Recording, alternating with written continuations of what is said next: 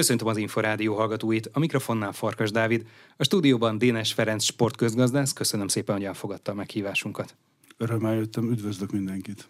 A szokásos évzáró évnyitó beszélgetés következik. Dénes Ferenc december 28-án érkezett az Inforádió szerkesztőségébe, hallgatóink a rádióban, tehát ezt az interjút felvételről hallják. Kinek az éve volt a magyar sportéletben 2023? Szoboszlai Dominiké. Egyértelműen? Egyértelműen, kizel. És rajta keresztül egyébként a teljes magyar sportnak. De ez a fontos, hogy Szoboszlai olyan hatást gyakorolt a magyar labdarúgásra és a magyar sportra, amit ö, ö, az elmúlt években nem nagyon láttunk. Nyilván elfogult vagyok sportközgazdás szemmel nézem, tehát most ha egy, egy ritmikus gimnasztika edző hallgatja a műsort, akkor nyilván felkapja a fejét, hiszen ott is azért különleges eredményeket értünk el. Volt egy nagyszerű atlétikai világbajnokságunk is. Ezzel együtt sajnálom azt kell, hogy, hogy mondjam, a legnagyobb hatást Szoboszlai Dominik gyakorolta a magyar sportra. Mennyi lehet az ő piaci értéke most így az év végén, évelején? Meg kell nézni a, a transfermarkt értéket, de szerintem most már közelít ahhoz az értékhez, amennyiért a játékjogát megvert, megvette a, a Liverpool. Jó, tehát ezek, a, ezek, ezek automatizmusok, tehát olyan, olyan típusú árazás van, vagy beárazás van ebben a, ezekben a technológiákban, amiben egy vezető márkához, egy az, a világ legjobb, vagy legerősebb bajnokságában kezdő emberként óhatatlanul nem tud más csinálni a játékjog értéket, illetve a piaci értéked, mint nő. Mi minden várható 2024-ben? Ön mit vár a legjobban? Én a Futball Európa bajnokságot várom, magyar emberként, magyar szurkolóként, és sportközgazdászként is, hiszen azt gondolom, hogy, hogy ha a legtitkosabb vágyaink valamelyest is valóra válnak az Európa-bajnokságon, akkor egy egészen elképesztő fiesztát láthatunk újra Magyarországon, és azt várom tőle, hogy egy sikeres Európa-bajnoki szereplés tovább húzza a sportgazdaságot. Ezúttal ismét egy országban rendezik a kontinens tornát. Mennyi a jelentősége annak, hogy most minden mes Németországban lesz? Hát nekünk nem jó hír, mert ugye a házigazdával vagyunk egy csoportban, viszont óriási lesz a figyelem, ez mindig ez a kettőség megvan. Tehát ebből a szempontból ott egy, egy jó eredmény, egy jó futballra közhelyel, vagy újságírói közhelyel élve mindenki fel fogja kapni a fejét és ugye ebben bízom én is, mint magyar szurkoló, mint mindenki más. Németország abszolút mértékben felkészült, Németország mindig minden nagy világeseményre felkészült, a gazdasága erős, a sportgazdasága erős, tudnak rendezni, megvan az infrastruktúra, nem csak a stadion infrastruktúra, hanem a logisztikai infrastruktúra. Azt gondolom, hogy jó jó Európa bajnokság lesz. Hát minden, minden ilyen predikció azért benne van az a típusú bizonytalanság, hogy milyen, milyen, milyen biztonsági kockázatok vannak, és milyenek lesznek majd uh, 2024 nyarán. Hogyha a stadion helyzetet tekintjük, akkor van előre Németország előtt, vagy a német stadion helyzet a legjobb Európában? Szerintem hát nehéz ezt így összehasonlítani. Ugye a stadion egy dolog, az a beton ezt építettük mi a stadionépítési programban. Most már a stadionhoz kell szoftver is, tehát azért egy digitalizált világban azért jelentős háttértechnológiát kell építeni, hogy a szurkoló élményt növelni tud. Ebben az angolok lépnek, mint általában az elmúlt, most mondanak szám 35 évben, ők szokták ezt vezetni, vagy 40 évben. Lásd Tottenham stadion, remélhetőleg Old Trafford felújítása, és így tovább, és így tovább. És aztán ahhoz, hogy egy igazi harmadik otthon legyen, ahogy az amerikai sportszociológia mondja, ahhoz kell egy csapat, kell közösség, kell hova, szurkolói összetartás. Hát ez Németországban azért megvan. Szoboszlai Dominika német Bundesligából a Lipcsétől igazolt az Egyesült Királyságba, a Liverpool együtteséhez, ahol gyakorlatilag néhány hét alatt sztárrán nőtte ki magát, és bár ugye voltak felhangok, hogy decemberre valamelyest visszaesett a teljesítménye, összességében az is elmondja, hogy mennyire bízik benne Jürgen Klopp menedzser, hogy hány percet töltött a pályán eddig ebben a szezonban, és hány mérkőzésen kapott lehetőséget.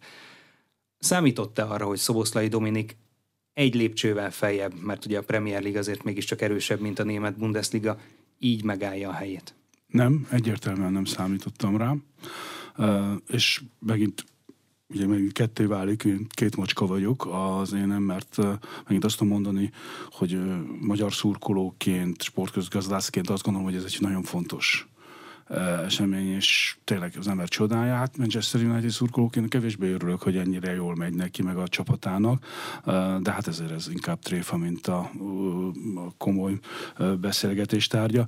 Nagy, nagyon jól megy, és tényleg öröm látni, öröm látni, hogy egy magyar labdarúgó a, a világ egyik, hanem a legnagyobb márkájában kezdőemberként jó helyen, jókor van, és abszolút mértékben kihozza magából azt, amit tud. A Guardian felmérése szerint Szoboszlai Dominik jelenleg az 52 a világ futbalistáinak rangsorában. Nyilván nagyon sok tényezőből állhat ez a mutató, és lehetnek olyan listák, ahol egy kicsit előrébb vagy egy kicsit hátrébb szerepel, hogyha a piaci értéket, vagy az összesített becsültudást, vagy egyéb szempontokat nézünk, de ugye ez azt mutatja, hogy a világsztárrá vezető úton elég jó helyen áll. Szerintem Liverpoolban már világsztár, és szerintem, ahogy én olvasom a magyar sajtót, a magyar sajtó részéről is már világsztárat, ugye már Haaland sincsen, csak szoboszlai szomszédja van, gyakran már Liverpool sincsen, csak szoboszlai csapata van, és így tovább, és így tovább. Szóval, hogy um, nem, nem ez az érdekes. Abban az az érdekes, hogy vannak kedv, kedvenc futballistáink itt Magyarországon, Böde Pápa, csak hogy mondjak, paksiaknak mondjuk kedveset, vagy uh, fradistákban, is kedves játékost, de szerintem elképzelésünk sincs arról, és most kezdjük kapizsgálni, mit jelent az, hogyha valaki ténylegesen világsztár. Hadd osszak meg egy történetet, egy újságíró mesélte egy beszélgetés során, hogy aznap, amikor le, ö, bejelentették Liverpoolban, hogy ő, ő a Liverpool játékosa, felhívta ez az újságíró, és kérdezte, hogy mit csinál. Hát itt vagyunk a szállodában, apukám, várjuk a, a hamburgert a McDonald'sből. Meg vagyok örülve, hát miért nem mentek le ünnepelni, hát mégis. Azért, mert felhívtak háromkor, hogy négykor kitesszük a honlapról, hogy akkor te nálunk játszol, az a kérésünk, hogy te már nem menj sehova. Tehát négy órától te már nem menj ki az utcára, mert uh, Liverpool az, hogy valakiért fizetnek 60 millió fontot, 70 millió eurót, uh, tehát egy első számú igazolás vagy ebben az évben, akkor te már nem, nem menj sehova, szét fognak szedni. E, erről nekünk fogalmunk sem volt eddig. És most kezdjük ezt megérteni, hogy mit jelent ez. Van-e olyan tanács esetleg a menedzsmentnek, vagy akár Szoboszlai Dominiknek, amely segítheti őt a következő időszakban, hogy a sztársággá, az egyre nagyobb sztársággá vezető úton a helyes lépéseket hozza. Eddig úgy tűnt, hogy a menedzsment elég jókat lép. Nincsen tanácsom, mert egészen kiválóan végzik a munkájukat, nem szorulnak a tanácsaimra. Nyilván itt a legfontosabb az, hogy a pályafutást követően milyen, mi, mi fog történni. Előbb-utóbb mindenkinek véget ér a karrierje, előbb-utóbb elkezd mindenki rosszabbul játszani, de ez már nagyon messze van. 13-15 év, meglátjuk. Hát ez óriási idő. Hogy milyen stratégiát választ személyesen Szoboszlai, a, a, az édesapjával, a családjával, a, a menedzsmentjével, az az ő dolguk. Nyilván két dolog jöhet szóba, vagy a labdarúgás környékén, vagy pedig az üzleti életben, a labdarúgáson kívüli üzleti életben csinál karriert. Ez is egy nagyon érdekes kísérlet, ha már feltette ezt a kérdést, hogy uh, víz, tehát, ö, nagyon kevés olyan magyar labdarúgónuk van, akit példa lehet, példaképként lehet ért, állítani abban az értelemben, és nézd, sok pénzt kenesen, és így kiterjedt vállalkozás. Érdekes például a, a kiterjedt vállalkozásai vannak üzleti életben, és egy ismert komoly szereplő. Érdekes módon például a szerbeknél sokkal inkább jellemző. Na, kíváncsiak vagyunk, hogy vele mi történik. Mondjuk egy tíz éves profi karrier alatt nagyságrendileg mekkora pénzt lehet keresni az, hogy mondjuk a magyar, vagy akár a közép-európai futballban valaki meghatározó, akár tulajdonos lehessen, hogyha ez az irány? Hát Magyarország egyik leggazdagabb embere lehet. Nyilván vannak olyan szereplői a magyar gazdasági életnek, akik mondjuk a közbeszerzésekben nagyon jól szerepelnek. Ő nem közbeszerzésen indul, hanem a, a sportban, de az a típusú vagyon, amit felhalmozhat, sportoló számára elképzelhetetlen Magyarországon az eddigi karrierje alapján mekkora hitele, mekkora presztízse, és milyen lehetőséget lát még Szoboszlai Dominikban? Óriási potenciál van, és most nem csak Magyarország, Magyarország nyilván az első számú sportoló, nagyszerű sportolóink vannak, meg nem akarok megbántani senkit, de hogy, hogy ekkora sztár, tehát nézze, futball, futballország vagyunk. Tehát már akit érdekel a sport, annak a túlnyomó többsége első számú sportként a futball jelenik meg. Tehát hozzáhasonló nincs egy, kettő. A Liverpool, azt már említettem, a világ egyik legnagyobb sportmárkája. Nem csak futballmárkája, hanem sportmárkája. Tehát ott kezdő emberként lenni, és olyanokat írnak róla, az a kezdő ruki évedben, amit, amit tényleg a nemzeti sport nem tud ilyet írni egy felcsúti futbolistáról. Tehát egy, ilyen, ilyeneket, tehát ezt nem lehet felülmúlni. Ha most ezt a szintet tudod tartani, hát az tényleg határa csillagoség legfőképpen két ok miatt, az kapcsolatrendszer miatt, tehát bekerülsz egy olyan világba, ahol, ahol nagyon-nagyon nehéz bekerülni. Kettő, hát azért azt mondom, hogy ott tehát az angol futballnak az is az egyik ereje, hogy a kulturális meghatározottság, hogy ott számon tartunk téged ugye Manchesterben azt mondjuk, aki egyszer vörös volt, az ő örök életben vörös lesz, vagy vörös marad, de ha egyszer te egy, egy ilyen futbalista voltál nálunk Liverpoolban, száz év múlva is számon fogunk tartani. A menedzsment azt jelezte a nyár közepén, hogy igazából az első évben, az első szezonban nincsen különösebb elvárás vagy óriási nyomás túlságosan alacsonyra tették a mércét, vagy ezzel levették a terhet Szoboszlai Dominikról? Azt, hogy mit mondanak nekünk, szerintem az egy dolog, azt helyén kell kezelni. Nyilván az, az, hogy mit mondanak meg egy zárt szobákban, vagy amikor a karrierről beszélgetnek, az meg egy másik dolog. De azt gondolom, hogy mentálisan ennyire erős magyar futballistát nagyon, nagyon ritkán látni. Lehet, hogy most már van. Ugye én egy boomer vagyok, tehát sajnos én a 70-es, 80-as, 90-es évek magyar futballján nőttem, vagy élvezhettem idézőjelbe végig. Tehát én mentálisan ennyire erős magyar labdarúgót nem is, nem, tudom, nem is emlékszem, mikor láttam utoljára. Mennyit számít a Liverpooli szereplés, és mennyit egy esetleges kiemelkedő Európa bajnoki szereplés. Bár utóbbiról nyilván még nehezen beszélhetünk, még a tornáig hátra van öt és fél hónap, de az Európa bajnokság és a klubszezon hogyan viszonyul egymáshoz egy-egy játékosnál? Érdekes, amit kérdez, mert szerintem ez átvezethet egy másik olyan témához, ami az európai labdarúgás egyik leg, legérzékenyebb pontja, hogy milyen versenyrendszerek lesznek, és ezek hogyan viszonyulnak egymáshoz. Jelenleg úgy abban élünk, hogy a nemzeti bajnokságok ö, döntőek, legalábbis azokban a, a, azokban a világokban, ahol nagyon erős, nagyon látványos és hát gazdag futballklubok játszanak. A Premier League mindenképpen ezt jelenti.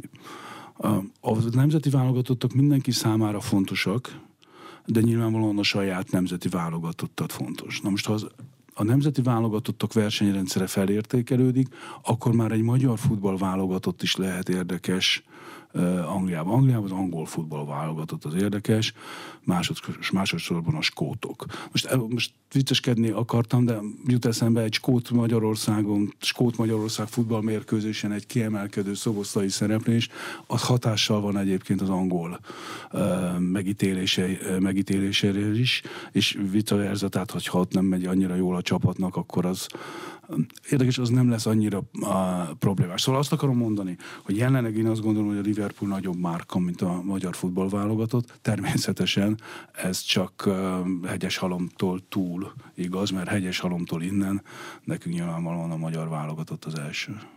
Lehet-e még előrelépés Szoboszlai Dominik karrierjében? Nyilván mindenki örülne, valószínűleg a játékos is, hogyha hosszú-hosszú évenken keresztül egy nagyon erős Liverpoolban lenne állandó kezdőjátékos, ez egy ideális szituáció lehet akár, de egy más klubhoz igazolás, vagy az, hogy mondjuk egy másik ligában, akár a spanyol bajnokságban kipróbálja magát, vagy egy másik angol top csapatban, az lehet előrelépés. Szerintem innentől csak egy fél lépés van a, az egekig, azt úgy hívják, hogy Real Madrid.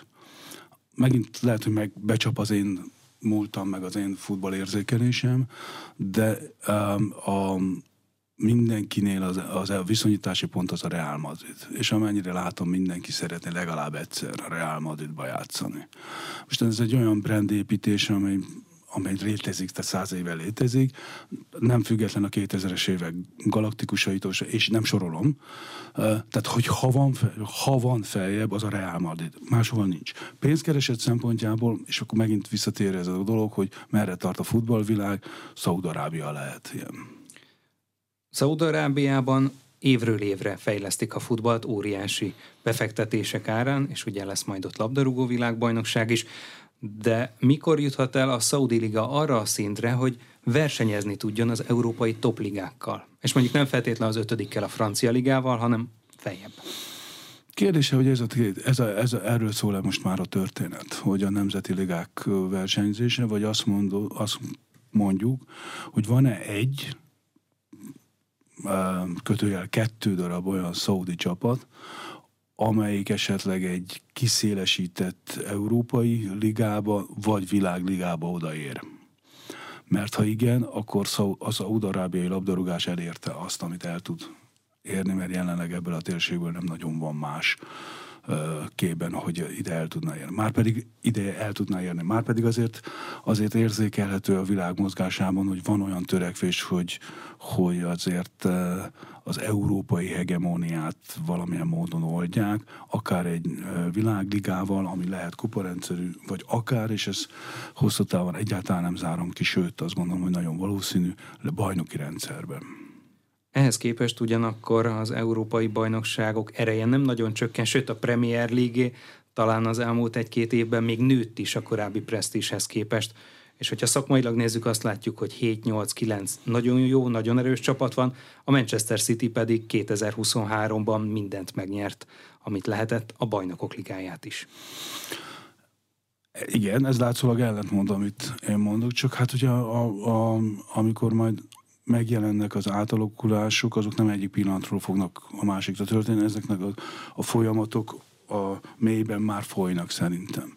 Ugye az angol, angol futballról tényleg csak a szuperlatívuszokban lehet beszélni, de azért, ha elkezdjük vakargatni, azért látjuk, hogy azért a problémák ott is jelentkeznek. Tehát a 20 első osztályú csapat rendben van. De mi egy championshipben vagy a másodosztályban, ott azért már hallani, hogy küzdenek. Ott már küzdködni kell. Az alatt meg komoly pénzügyi problémákkal küzdködnek a Covid járvány óta.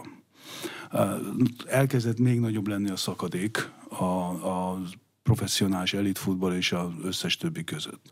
Aztán már meglátjuk, hogy a Premier League mit tud. A Premier League-ből is aztán szépen lassan kiderül, hogy, hogy mint ahogy sok minden más sportágban, ahhoz, hogy a csúcson légy, hát egy-két szabályt, hogy is mondjam, lazában kell venned és hát a Manchester City lazában is kezelte, úgy tudjuk.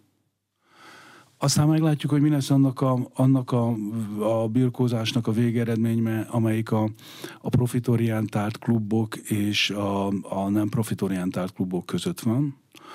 Tehát mondjuk egy Newcastle projekt az hova fejlődhet. Ugye a Newcastle-nak a tulajdonosa, a tulajdonosa ugye a Szaúd-Arábiai Állami Befektetési Alap, amelynek, amit én erről össze, összeolvasok, az nem feltétlenül a futball az első számú célpontja, hanem az a logisztikai központ, amit Newcastle-ban ki akarnak építeni. Ehhez egy fontos híd Newcastle. Na de a híd az híd. A futball meg futball. Tehát és látszik, hát azért Magyarországon is látjuk, a katári futballt is látjuk, hogy ez a típusú mozgást, az állami részvétel és a nem, profesz, nem profitorientált futball megjelenése és erősödése, és ezáltal a bérek inflálódása, a játékosok magukhoz vonzása megkezdődött, miközben van egy ellentétes folyamat, hogy továbbra is, meg, továbbra is erős a profitorientált érdeklődő, a, a profit iránt érdeklődők befektetései az angol futballba. Legalább ez a kétfajta szemlélet van a csapat tulajdonosok között? Hát most leegyszerűsítve igen. Ebben az időszakban ugye egyik és másik szemlélet képviselőinek is lehetnek sikerei. Azt nem látjuk, hogy ki lesz a bajnok 2024 májusában Angliában, de azt igen, hogy most van három-négy igen erős csapat, és a mögött is van még három-négy nagyon jó csapat.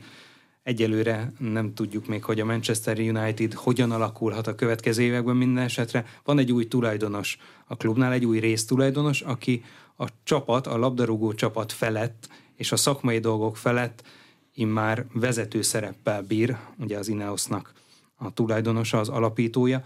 Hogyan nézhet ki ez a modell a jövőben, és mit vár ettől a Manchester Unitednél? A közhiedelem az, hogy a Unitednál a Glázerék ellopták a pénzt, és nem voltak hajlandók klubfejlesztésbe fordítani. Ez tételesen nem igaz. A legtöbb pénzt az elmúlt évtizedben talán a játékjogokra a Manchester United költötte, és ha megkérdezi, ki költötte el a legrosszabbul a pénzét beleértve Paks, Kisvárda, Stuttgartot és a Manchester United, akkor válasz egyére, a Manchester United költött el a legjobb, legrosszabbul a pénzt. Hogy ez mit, mitől van, nem tudom. De a végeredményt mindenki látja. És az új résztulajdonostól azt várják, hogy rendbe rakja ezt a sport nem szeretem az sport sportszakmai vonalat. Ez egy érdekes dolog, mert ugye Anglia volt klasszikusan a, a all-in-one menedzserek időszak, és különösen a Manchester United, ahol az egész szervezetet a Ferguson, Sir Alex Ferguson köré építették. Szerintem ez a baj. Tehát ebből, ebből az árnyékból nem tudott, ebből a szervezeti konstrukcióból nem tudott kilépni a United. Ez ugye jó volt abban az időszakban, és azután nem sikerült megújulni. Nem, mert ez annyira egy személyre volt szabva. Um, hogy nem, nem tehát ezt szoktam például olvastam, hogy kell, nagyon kell, ilyen beszélgető sztorit, ugye idős hölgy, aki mint a 128 éve van a klubnál, és hogy még most is ott van, és akkor beviszi az, a kávét reggel, amikor megjönnek az emberek, először Sir Alex Fergusonnak, és utána a vezetőedzőnek. Ez jól, aki szervezetben dolgozik, vagy csak végig gondolja, jól jellemzi a helyzetet, hogy ez milyen világ, ahol a, a board egyik tagja, még ha legendás akkor is, előkapja meg a kámét, mint az az ember, aki most felelős a sikerekért. De ha ezt, ezt félreteszem, azt lehet látni, hogy szétesett a, teljesen vezetetlen a klub szétesett a, a, a vezetés, a, a, az, a gazdasági vezetés az nem, mert pénzt mindig is tudott, pénzt tudtak termelni, a glázerek mindig olyan embert válogattak, aki pénztermeléshez ért, tehát és szétezett az öltöző. Tehát az öltöző, és ha a szakmai vezetés szétesik, abból nem lesz bajnokság. Mire számít? Van még visszaút egyébként akár a jelenlegi futballmenedzsmentnek? Vagy előbb-utóbb lapátra kerül Erik Tehák? Előbb-utóbb mindenki lapátra kerül, de az, hogy most ez aktuális kérdés lenne, elég valószínűtlen. Két ok miatt. Az egyik az, hogy azért a válságnak egyik legfontosabb jelen, hogy évenként tehát váltott edzőt, ezt ne értse félre senki, de falusi csapatok szokták. Tehát nem, nem olyan nagy klubok szokták, mint a Manchester United, hogy évente új edzőt hozunk. Nem tudom, hogy a Chelsea-nél most mit szólnak. Hát, most a Chelsea-t adjuk. Visszatérünk rá. A másik, a másik az, hogy jön egy új, most avval nem, nem lehet avval kezdeni, hogy, hogy különben nem, nincs itt az ideje. Hogy nyáron új projektbe kezdenek-e vagy nem, az egy másik kérdés. De nem hiszem, hogy most januárban azt mondják, hogy köszönjük, Erik, ennyi volt. És akkor a Chelsea, ugye gyakorlatilag középcsapattá süllyedt a klub, bár egyszer-egyszer azért meg tudta húzgálni a nagyok vagy a nagyobbak bajszát az őszi fordulókban, de összességében rengeteg pénzt költött a Chelsea, és nem nagyon fizetődött ez eddig ki. Mi az oka? A tulajdonos váltás óta. Szerintem túl, amennyire én látom, tehát ha tévedek, elnézést kérek, hogy nem akarom félrevezetni a hallgatókat. Szóval ott túl sokan értenek a futballhoz valakit meg kell bízni, tehát valakiben bízni, találni kell egy embert, akire ráépítesz egy projektet, hosszú távú projektet. De hogy úgy látom, hogy kicsit a tulajdonos is beleszól, mert ő is elkezdett érteni hozzá, sugók is vannak, ez meg az. Hát vetek egy halomjátékot, megérkezett, és akkor a, már a téli időszakban, ha jól emlékszem, vettek egy halomjátékjogot. És akkor betereltek mindenkit az öltözőbe, bedobták a labdát, focizatok fiúk, hiszen egyébként jók vagytok meg kellett nagyobbítani az öltözőt, annyi de, játékos volt. De hát, meg hát ugye ezernyi mém van erről, hogy egy csapatfotót most már csak ezért repülőgépről lehetne, annyian vannak. A vicces az egész. Miközben egyébként a chelsea van egy nagyon komoly hálója, a játékos hálója, ahol egyébként a, a befektetett játékjogok azaz tehetséges játékosok azért nem a gyenge bajnokság, olasz első osztály, és így tovább jár, internet, nem akarom sorolni, játszanak. Tehát nagyon széles a játékjog a portfóliója a Chelsea-nek. Kicsit azt látom, mint a Manchester united -nél. Ráöntötték a pénzt, és mindenki rá néz, néz, néz az asztalra, és azt mondja, hogy beöntöttük a pénzt, az nem működik. Ez nem ilyen. Mert a pénzt rosszul is el lehet költeni. A Manchester City sikert sikerre halmozott ebben a szezonban, nagy csatában, de megnyerte a 22-23-as bajnoki szezont is egyébként, és a bajnokok ligáját is. Az, hogy Angliában még triplázni is tudott, az nyilván egy külön érték az FA kupa megnyerésével, majd pedig a klubvilágbajnokságon is győzött, bár tegyük hozzá, hogy ezt általában a bajnokok ligája győztese meg szokta nyerni. Lát-e a Manchester City modelljében kiemelkedő dolgokat, amelyekre lehet építeni?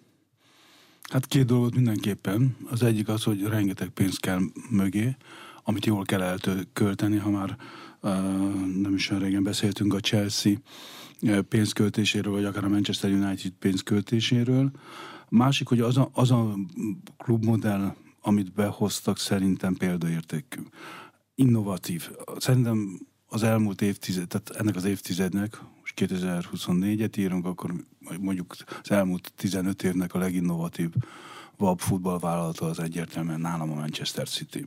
Megcsinálták azt a háló, hálózatot, klubhálózatot, ami már nem csak egyszerűen a játékjogok, különféle csapatokhoz való kiegész, kihelyezéséről szólt, hanem tulajdonban vannak. Tehát ugyanahoz a, a klub tulajdon, ugyanahoz a tulajdonosi körhöz tartoznak a világ mind az öt kontinensén klubok, amelyekkel ügyesen tudnak játszani, nem, nem feltétlenül csalni idézőjelben, hanem az, hogy veszel egy játékjogot, beteszed ilyen bajnokságba, olyan bajnokságba, próbálod, fejleszted, és aztán utána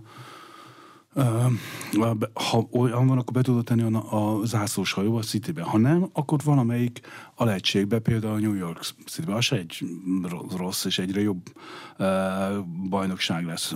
Mondhatjuk, ha legyünk büszkék rá, hogy van csak Zalán nevét, aki szintén a City Group uh, érdekkörébe tartozik, mármint a játékjoga.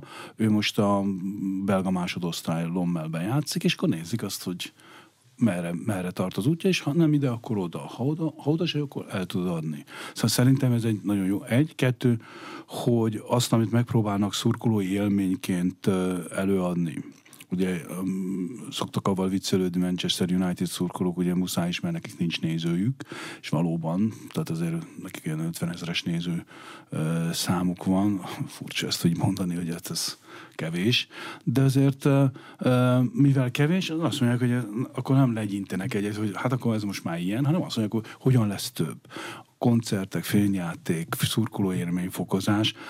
Szerintem ebbe is van potenciál, érdemes figyelni a City-t. Az a mostani egy Pep Guardiola korszak a Manchester City-nél, de hogyha ő már nem lesz ott, akkor ez megtörhet? Szerintem igen. Tehát uh, uh, nem értek hozzá, tehát most a hozzáértő emberek mondhatják, hogy nem úgy van, de hát az eredmények mégiscsak azt mutatják, hogy egy korszakos zseni. Tehát, mert amikor őt a Cityhez hoz, hozták, akkor ez a City ez nem ez volt. Néha megnyerte a bajnokságot, máskor meg nem, akár jó edzővel is elbukott.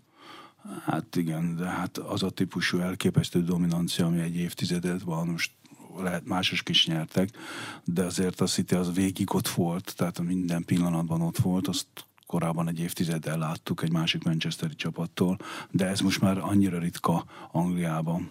Hát Németországban nem ritka, de mondjuk Angliában ritka, hogy az, hogy az elképesztő, és hát ez, ez egyértelműen az ő, ő, hozzá kötöm tehát az ő személyéhez kötöm. Nem tudom, hogy van-e ilyen vezetőedző a, a világon, de mondom, nem, nem ez a szakterületem, lehet, hogy van Csillében egy olyan középcsapatnál egy olyan zseni gyerek, gyereket 30 éves fiatalember, akit majd áthoznak, és ő is tarolni fog. Szakmailag legalábbis úgy tűnik, hogy az eddigi vagy a korábbi edzője, másodedzője, Mikel Arteta kezd a fejére nőni. Az előző szezonban is nagy csatát vívott az Arsenal és a Manchester City. Minden bizonyal ebben a szezonban is ez lehet, bár persze várjuk meg, hogy a folytatás hogyan alakul, meg csapat mennyire tud kiegyensúlyozottan teljesíteni 38 forduló alatt, de úgy tűnik, hogy az Arsenal a Wenger korszak utolsó évei és a Wenger utáni korszak botladozásai után visszatért akár arra a szintre, amelyet korábban képviselt. Egyértelműen visszatért. A, az Arzenál évtizedek óta az a kérdés, hogy beruháznak-e a tulajdonosok annyi plusz játékjogba, ami a, szükségszer, a februárban beköszöntő szükségszerű sérülések és eh, elfáradások mögé tud egy olyan cserepadot hozni, amivel a, legalább addig tudod tar- lépést tartani, még visszatérnek a formájukhoz a, a, a sztárok. Tehát ez a, a, erről is beszélgetünk már többször is az Inforádióban, ha van gazdasági modell, tehát nem ez az innovációs állami pénzzel megtámogatott modell, hanem üzleti modell, amit én csodálok, az az arzenálé, és jól mutatja ennek a korlátait is, mert ha a profitot maximalizálsz, akkor nem fogsz a kis padra olyan játékjogokat vásárolni, amivel költöd a semmit mert az a te pénzedet költi. Az Arzenálnak mindig is ez volt. Sosem az volt a probléma, nem tudtak focizni, vagy ne lettek volna meghatározó klubjai, klubja a Premier League-nek. Most úgy tűnik, hogy talán van annyi akarat, van annyi pénz, hogy érdemes, érdemes ráhajtani arra, hogy márciusban is még a, a tábla elején legyen az Arzenál, és ha márciusban, március végén ott lesz, akkor megnyeri a bajnokságot. Ugye ez az előző szezonban nem jött össze. Egyetlen egy védő sérülése volt az a tényező, amely a szakírók szerint megakadályozta, hogy sikeres legyen a szezon hajrája az Arzenálnak. Meglátjuk, hogy ez most hogyan alakul 2024-ben. De mi lehet a Fradival azután, hogy a Bajnokok Ligájában csúfosan korán kiesett a selejtező első fordulójában, utána viszont a konferencia ligában magára talált, és ott lesz a folytatásban is. A Fradi Ferencváros meglep, meglepetést is okozhat. Az, hogy mi történt ezen a bizonyos előselejtezős mérkőzésen megint nem, nem lehet tudni, majd egyszer kiderül, de hát a, a, a Ferencváros az a klubcsapat, amelyek, és mondom is a nevet Kubatov Gábor vezetésével egy tényleg professzionális klubban nőtte ki magát, egy európai alsó közép, csapattá, és azt kérem megint a ne horkanjanak fel a fradi szurkolók, tehát ez nagyon nagy szó. Tehát Európában azt mondani, amiben ó, tehát a Európa egy, egyik első számú szórakozása az a labdarúgás, és ha te abba ott tudsz lenni a középmezőny környékén, az egy nagyon nagy szó.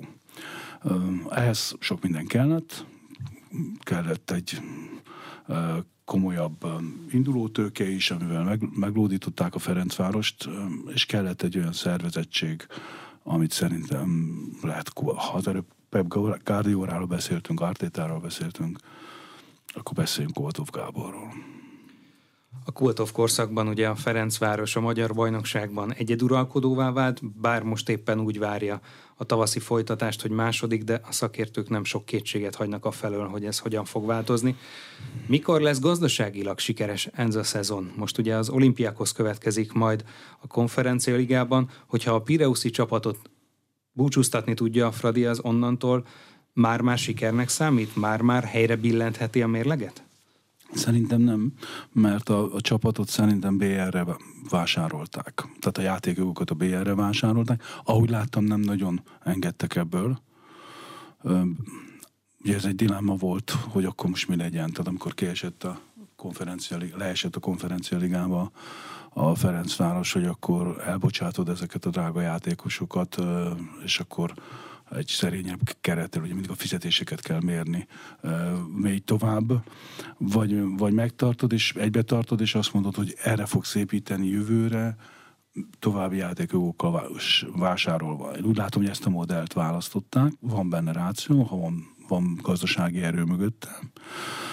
A Ferencváros lehet az a, a csapatunk, amelyik ö, ö, fenntarthatóan tud működni gazdaságilag úgy, hogy még eredmény, nemzetközi szinten eredményt is érjen el.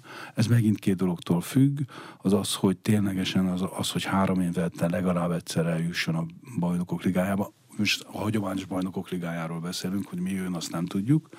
Kettő, ha pedig megváltozik a futballstruktúra, a európai futballstruktúra, tehát regionális ligák jönnek létre, akkor pedig a Ferencvárosnak ott a helye, akkor pedig azért lesz üzletképes a Ferencváros, mert akkor már egy sokkal nagyobb piacon tud valós üzleti bevételeket szerezni. Mire számít lesz Európai Szuperliga? Mindenképpen lesz.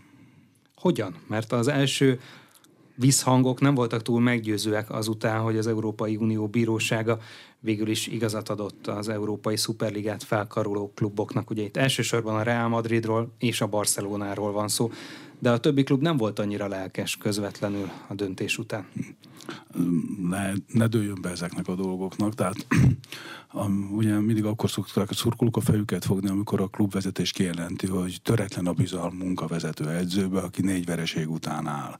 Tehát amikor ilyen statement van, akkor tudjuk, hogy előbb-utóbb lapát. visszatérve egy korábbi beszélgetésünk, Tenháról nincs ilyen statement, nem kell, mert, mert hogy nincs, nincs kérdés, nincs edzőkérdés. Ha van edzőkérdés, akkor rendszerint menni szokott. Egy. Kettő. Az Európai Bíróság döntése arról szólt, hogy a az UEFA visszaért az erőfölényével, és olyan típusú ö, feltételeket, lefordítva költségeket rakott rá a klubokra, akik versenyezni akartak a, a, az UEFA versenyrendszerével, amely akadályozta a valós versenyt. Magyarán azt mondta ki az Európai Bíróság, hogy hogy jogosultság van a sport területen, a labdarúgás területén a versenyző ligáknak ez, ez a motorja a, sportnak. Ezt Amerikából tudjuk, sportközgazdaságból tudjuk, ez a motorja. Versenyző ligák. Tehát azt mondani, hogy UEFA-nak is van egy versenyrendszere, van egy másik versenyrendszer, kit mit nézel, az dönti el, hogy melyik lesz sikeres. Az európai sport fejlődése ezen kicsit maszatos, angolok kezdték, jelzem meg.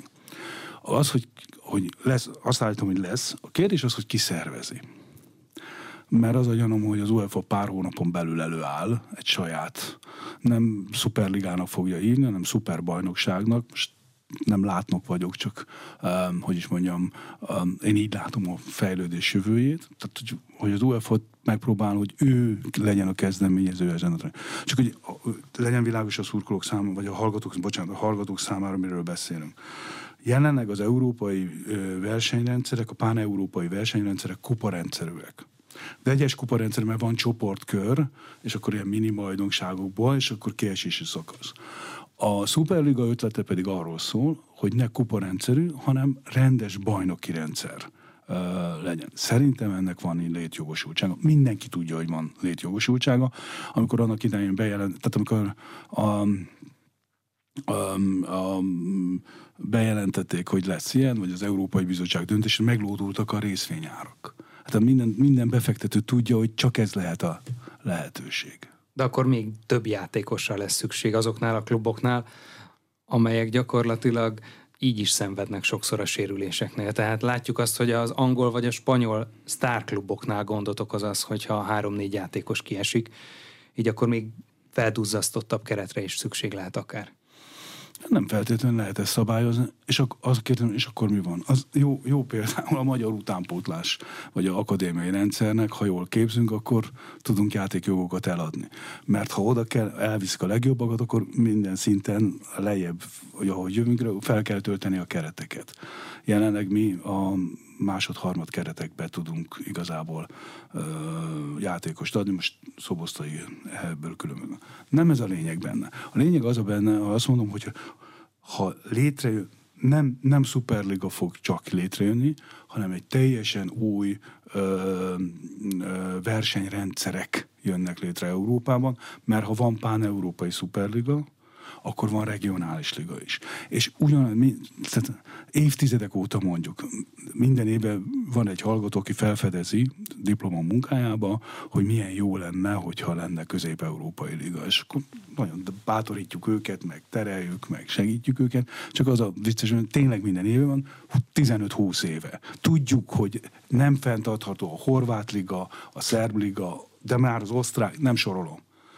Ha ellenben azt mondod, hogy Dánysztól Splittig van egy bajnokság, 20 csapatos bajnokság, most megint nem mondom, négy lengyel, osztrák, egy-két magyarral, stb., az már tud érdekes lenni. Az már, tud, az, az már egy akkora piac, amiben már érdemes befektetni. Van egyébként határa az érdeklődésnek, tehát mondjuk a futballszurkolók, illetve a futballpiac, a futball mögött álló szponzorok mennyit tudnak finanszírozni, követni, lehet-e még tovább duzzasztani a sorozatok számát, akkor, amikor bizonyos időszakokban azt látjuk, hogy gyakorlatilag a hét minden napján van valamilyen érdekes mérkőzés. Erre mondom, hogy versenyzőligák jönnek létre. Mit nézel? Azt fogja eldönteni. Nem fogsz mindent nézni. Erre is mindig azt mondják, megkérdezem futball szurkolót, hogy, eh, hogy akkor hány meccset tudsz nézni. Mindet tudod. Nem tudod mindet nézni. És akkor az a kérdés, hogy mit nézel. És úgy fognak ezek a, ezek a ligák, hogy is mondjam, ö, ö, értékelődni, tehát az, az határozza meg majd az értéküket, hogy hányan követik. Egyébként a Superligát nem az Európai Bíróság meg az fog, fogja megbuktatni, ha megbukik, hanem az, hogy létrehozod, és szurkolók nem nézik. Én ebben nem hiszek, de, de egyébként pedig um, mi más buktathatná meg. És az Európai Bizottság, még egyszer ezt mondom, azt mondta ki, hogy nem korlátozható az, hogy versenyezzenek ezek, ezen egymással a ligáket. Hát ettől szenvedünk. Hát ugye a, a magyar bajnokság, vagy a magyar labdarúgás piac mérete 12 csapatra is kevés. Térjünk vissza a labdarúgó Európa bajnokságra, amely a 2024-es év egyik legnagyobb eseménye. A németországi tornára cson nélkül kijutott a magyar válogatott, ugye ilyet is régen élhettünk meg, bár az Európa bajnoki szereplés most már nem szokatlan, de mégiscsak az, hogy ez ilyen könnyedén sikerült csoport elsőként, az nem szokhattunk hozzá. Mennyit nőhet a játékosok értéke, és egyáltalán a magyar futball presztízse a következő bőfél évben, az EB végéig? Az kérdés, hogy a magyar labdarúgás presztízse hogyan nő.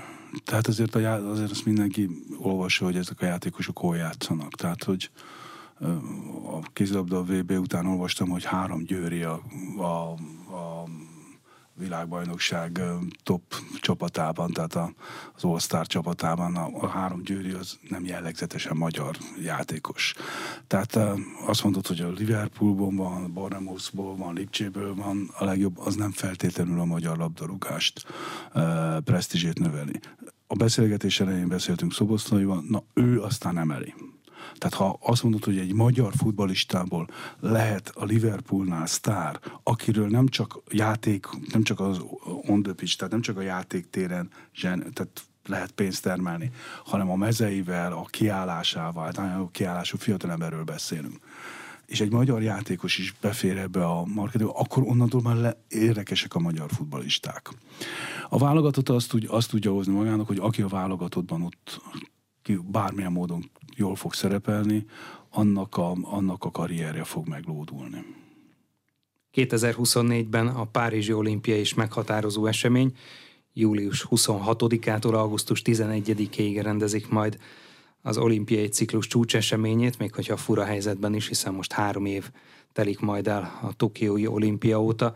Mit vár a magyar sporttól, és mit vár a helyi szervezőktől ezúttal?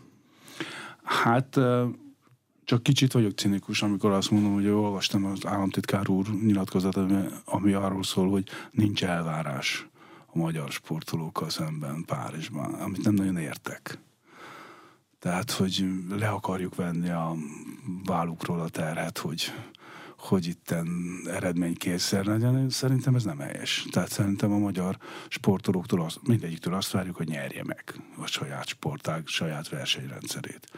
És utána megértőek leszünk, ha nem így történik.